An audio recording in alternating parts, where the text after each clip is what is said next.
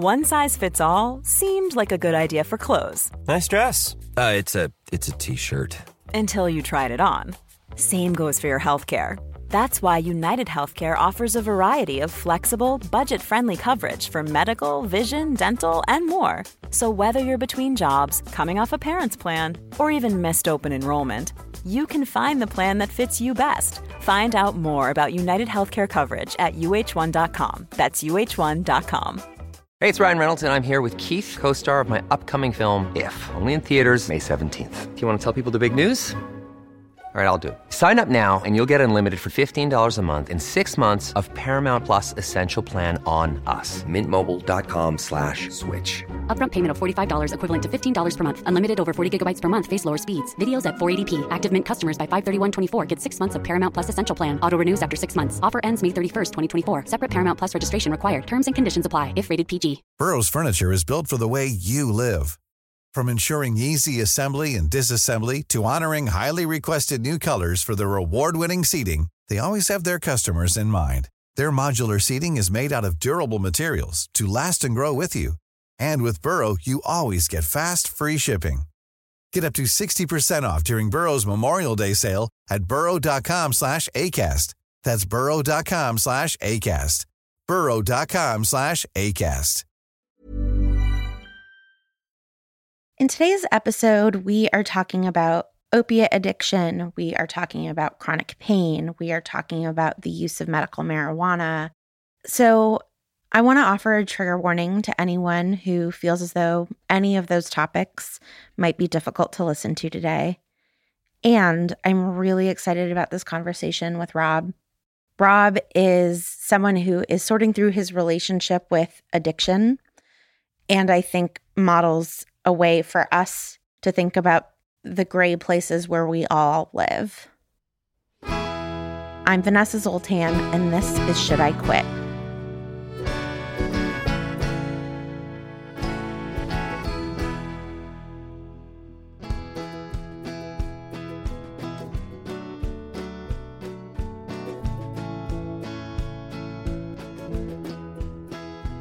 Hi, Rob. Thanks so much for being here today. I'm wondering if you can just tell us a little bit about how you usually spend your days. I'm a little bit of a workaholic. Mm-hmm. I changed jobs earlier this year, and it's a very dynamic role. We do emergency services, so I never know day to day exactly how many hours I'm going to be working or what hours, but I really enjoy my work and the people I work with. And then I have a wife and two dogs. We have no children. We've been married 20 years, but enjoy spending a lot of time with our dogs. Ugh, dogs, proof that there might be something better in this world. Yeah. So, what question are you bringing today? So, my question revolves around uh, kind of some addiction related things, but more specifically, addiction related podcasts. I've never gone through what people would consider traditional addiction. I've had a history with chemical dependency.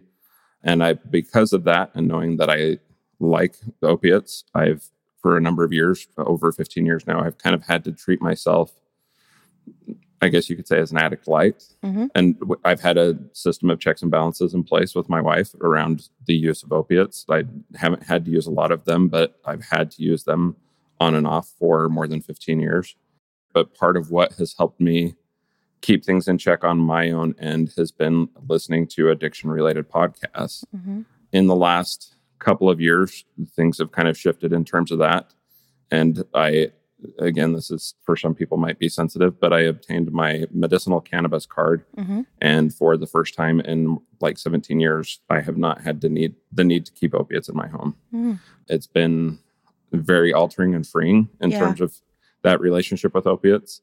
However, most of the addiction related podcasts that I listen to don't view cannabis very favorably. And yeah. I'm wondering if this is still a productive relationship for me. Yeah. I'm so glad that you found something that is freeing for you. We have a good friend who has had shoulder pain, like prohibitive shoulder pain, for 30 years and got his medicinal marijuana card. And it's like a different person. Like he is just not in pain anymore. And it's it's just such a delight to see someone get their body back in that way. And so I'm just, I'm really glad that you've had that experience. Well, and it doesn't have for me, and I understand this is different for different people. There's no chasing the high. There's no, you know, with opiates, I always look forward to the buzz, the, you know, whatever. And I can get relief from my pain without that with cannabis. Yeah, it's just very different. Yeah. So when you listen to these podcasts that have been a great support to you, if I'm understanding correctly, over the last 15 years, and they talk about cannabis and medicinal marijuana in a negative way, does it feel like an asterisk on an otherwise really productive relationship or does it feel like nope, this this is really hard every time they say something like that?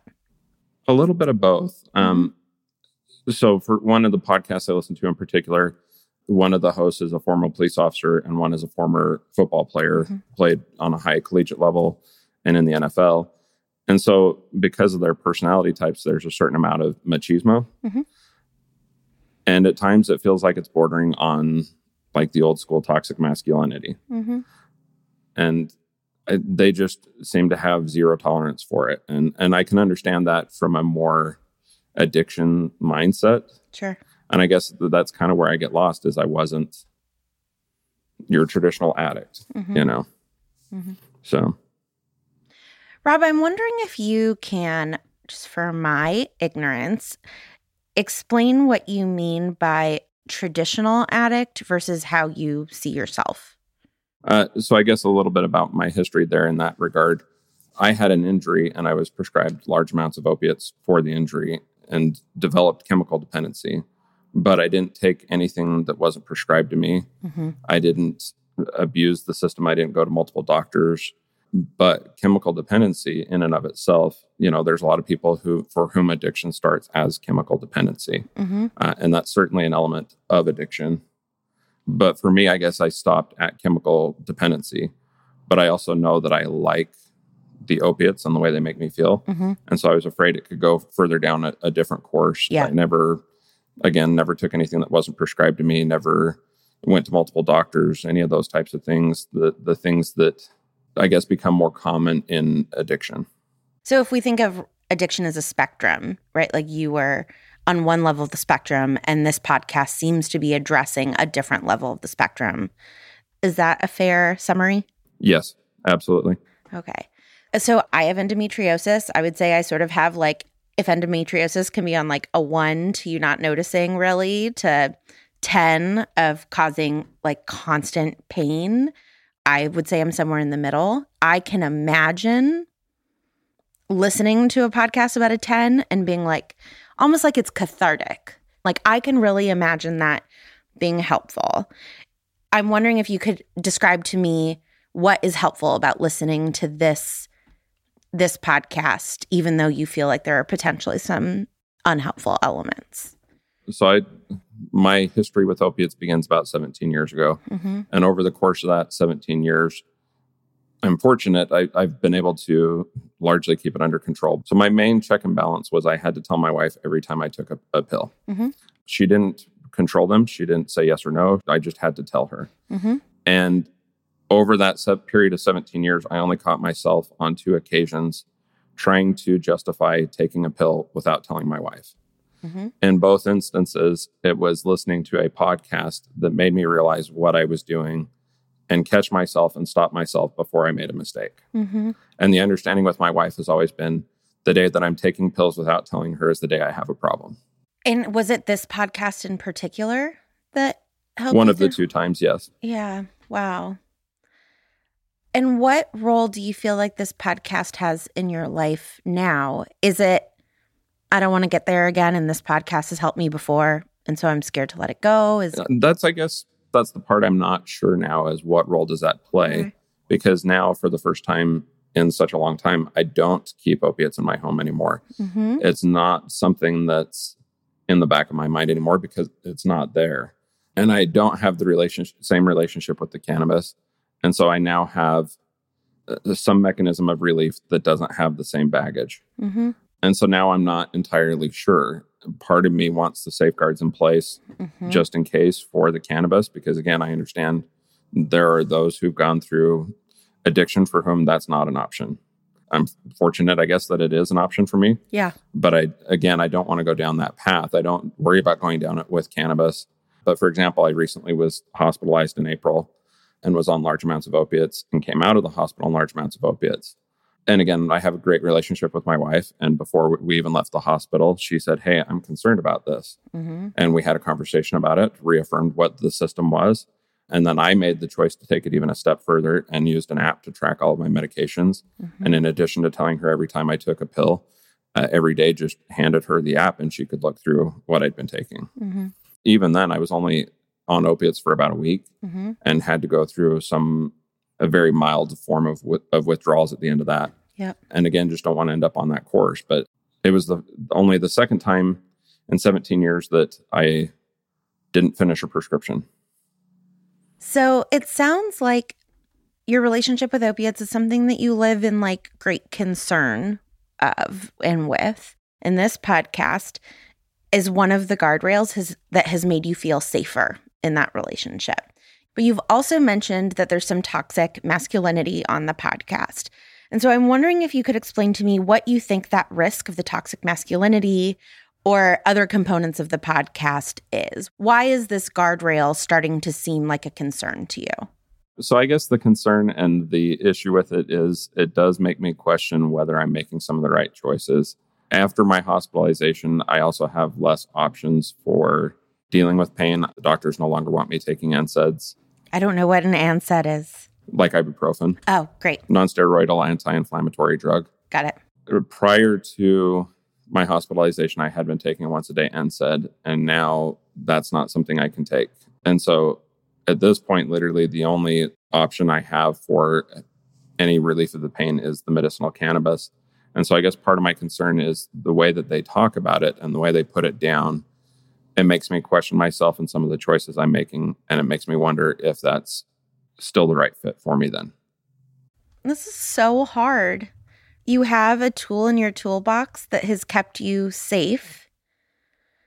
And then this is a moment where you're looking at the tool and you're like, are you keeping me safe and hurting me? Or are you more hurting me than keeping me safe? I'm trying to think of a good metaphor of of like I can imagine right like you want to be a swimmer, you've been wearing floaties. The floaties have helped you before, but you're like never gonna swim the way that you want to swim if you keep wearing the floaties, right? Like I'm not sure that that's a perfect metaphor, but I really feel that like bobbing in the water like I love these floaties, but they might be getting in the way of something I meant to do. I'm with you. I'm not sure it's the perfect metaphor, but I understand where you're going with it. And I guess that's where I'm getting stuck. I, I've continued to listen to the podcast on and off when I felt like the the machismo was getting in the way. I've just fast forwarded through the episodes, Mm-hmm. and I found myself sometimes just skipping entire episodes because I found that I didn't have the headspace for it. Yeah. For example, the opening of their podcast, like the sound clip they play to open it is like a Bruce Buffer clip, you know, the announcer that does a lot of fights. And there's days that just that opening, I'm like, nope, not doing it. Mm-hmm. I'm going to try a different metaphor then. It's like a friendship that served you for a really long time and you love it, but you're not sure if it's a healthy friendship for you anymore. That seems like a, a much better fit. Yeah. Can you expand on sort of what resonates about that? I guess it's that concept of the friendship, somebody who's there uh, to help you in good times and in bad. And then that relationship becomes either one sided or just is no longer a good fit. And watching that come to it, perhaps come to an end or having to redefine that relationship. So I'm going to ask you to do a little imagination with me. What if I said to you, don't listen for a month and see how you feel? How does that make you feel? Oddly, I feel better about that having had it suggested than coming up with it on my own. Yeah. which I'm not sure makes sense. It seems like something I, I certainly could try. I, I guess the reason I never came up with it on my own is, as you mentioned, that fear of removing a guardrail. Yeah. You know, you have this great relationship with your wife that I wonder if there's a version of, you know, things that you've done before where you say to her, is this a daily podcast, a weekly podcast? Weekly. Weekly. So I wonder if you say to her, you know, an episode came out today and I'm not going to listen. Can you check in on me? Because I'm not going to listen, right? Like sort of a baby guardrail. or, right, like, can you watch me with me and see if you notice a change? Um, I'm not sure that I want her to focus anymore on that aspect of things. Totally. She's given me a lot of trust. Yep. And I I don't know that I want to say, hey, trust me less. Yeah. But I might have someone else I could put in that role. Right. What is the risk of potentially stopping for a month? What is the worst case scenario of you taking a one month break? I guess the overriding fear is loss of control. But my relationship has changed so much over the last 12 to 18 months with it that that is no longer a constant concern. Before I had another alternative, and back when I relied on them periodically, that was a concern the loss of control.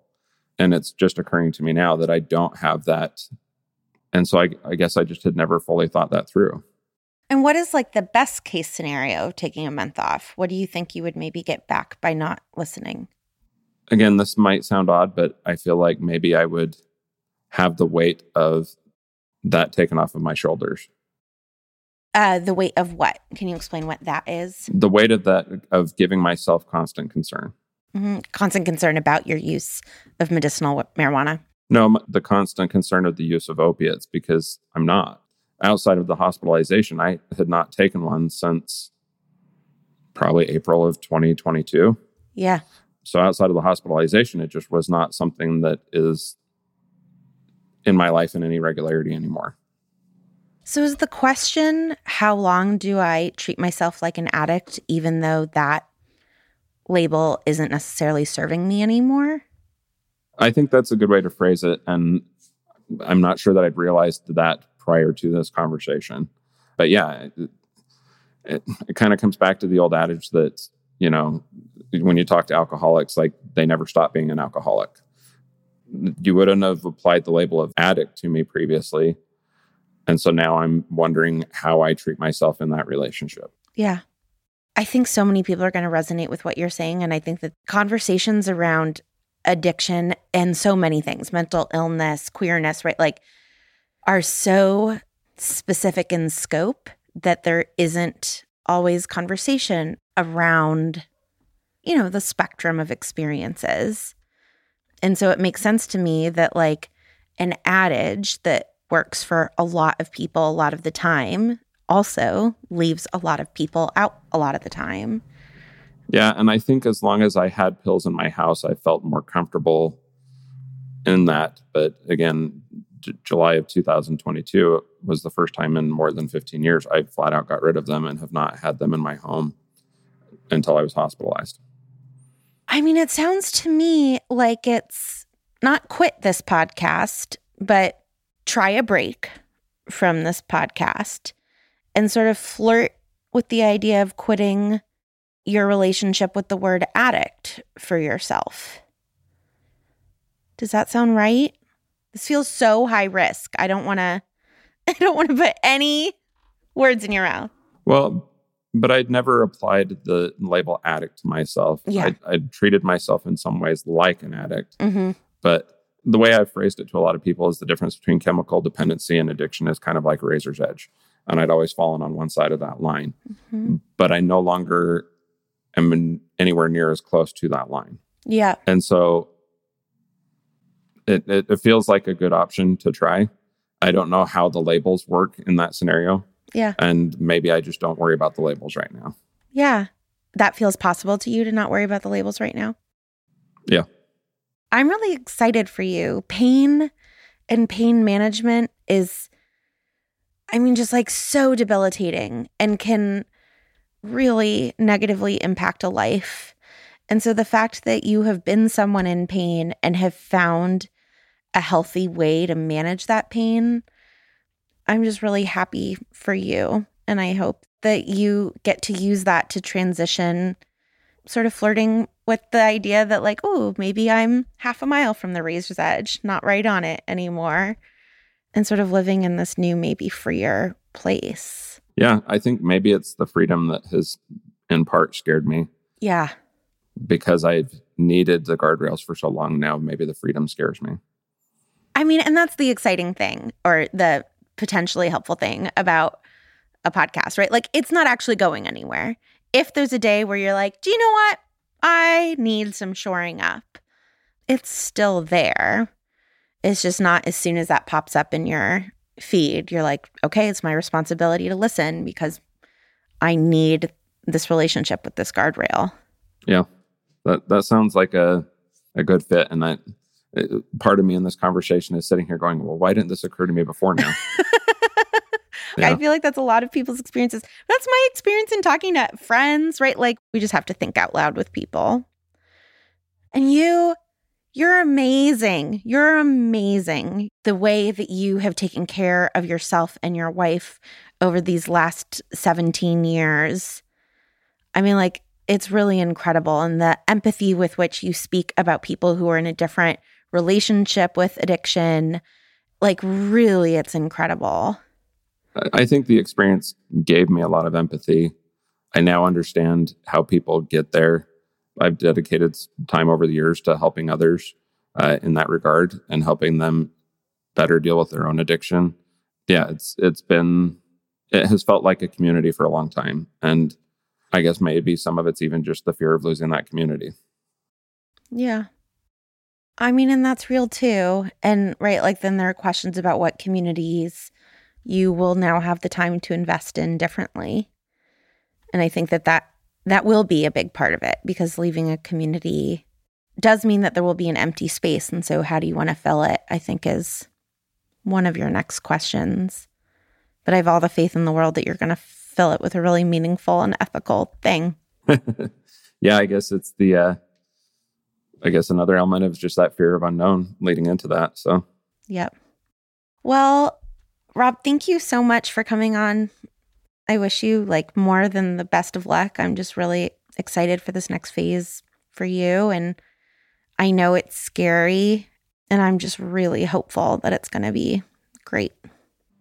thank you for the conversation and for making me think about it in different ways. You've been listening to Should I Quit, our latest season of The Real Question. Our show is entirely funded through our Patreon at patreon.com slash realquestionpod. So if you're a regular listener, we'd love your support. Another way you can support the show is by leaving us a review on Apple Podcasts or wherever you are listening. You can also follow us on Instagram and Facebook at Real Question Pod and Twitter at The Real Q Pod. We love to shout out our BFF tier patrons Molly Reilly, Kristen Hall, Mary Margaret, Becky Boo, Jenny Cruz, Amanda Schramm, Effie Hugh, Shannon Sheehan, and Renee Underhill. We're a Not Sorry production. Our executive producer is Caitlin Hoffmeister. We are edited by Ariana Nedelman, and our music is by Nick Bull. We are distributed by ACAST. Thank you so much to Rob for joining us today. And thanks as always to our wonderful team Julia Argy, Nikki Zoltan, Laura Glass, AJ Aramas, Hannah Rehak, Margaret H. Willison, Courtney Brown, Casper Kyle, and Stephanie Paulsell.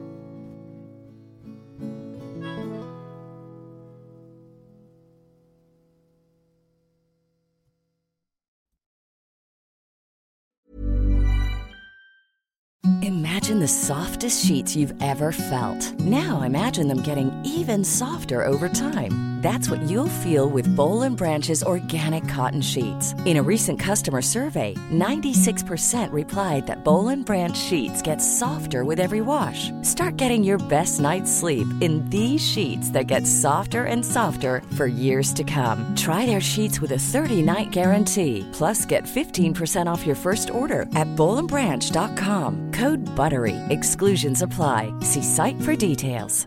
Hey, it's Paige DeSorbo from Giggly Squad. High quality fashion without the price tag. Say hello to Quince. I'm snagging high-end essentials like cozy cashmere sweaters, sleek leather jackets, fine jewelry, and so much more. With Quince being 50 to 80% less than similar brands. And they partner with factories that prioritize safe, ethical, and responsible manufacturing. I love that. Luxury quality within reach. Go to quince.com slash style to get free shipping and 365 day returns on your next order. quince.com slash style. Hi, I'm Daniel, founder of Pretty Litter. Did you know cats tend to hide symptoms of sickness and pain? I learned this the hard way after losing my cat, Gingy. So I created Pretty Litter, a health monitoring litter that helps detect early signs of illness by changing colors, saving you money and potentially your cat's life. Pretty Litter is veterinarian developed, and it's the easiest way to keep tabs on your fur baby's health right at home. Go to prettylitter.com and use code ACAST for 20% off your first order and a free cat toy. Terms and conditions apply. See site for details.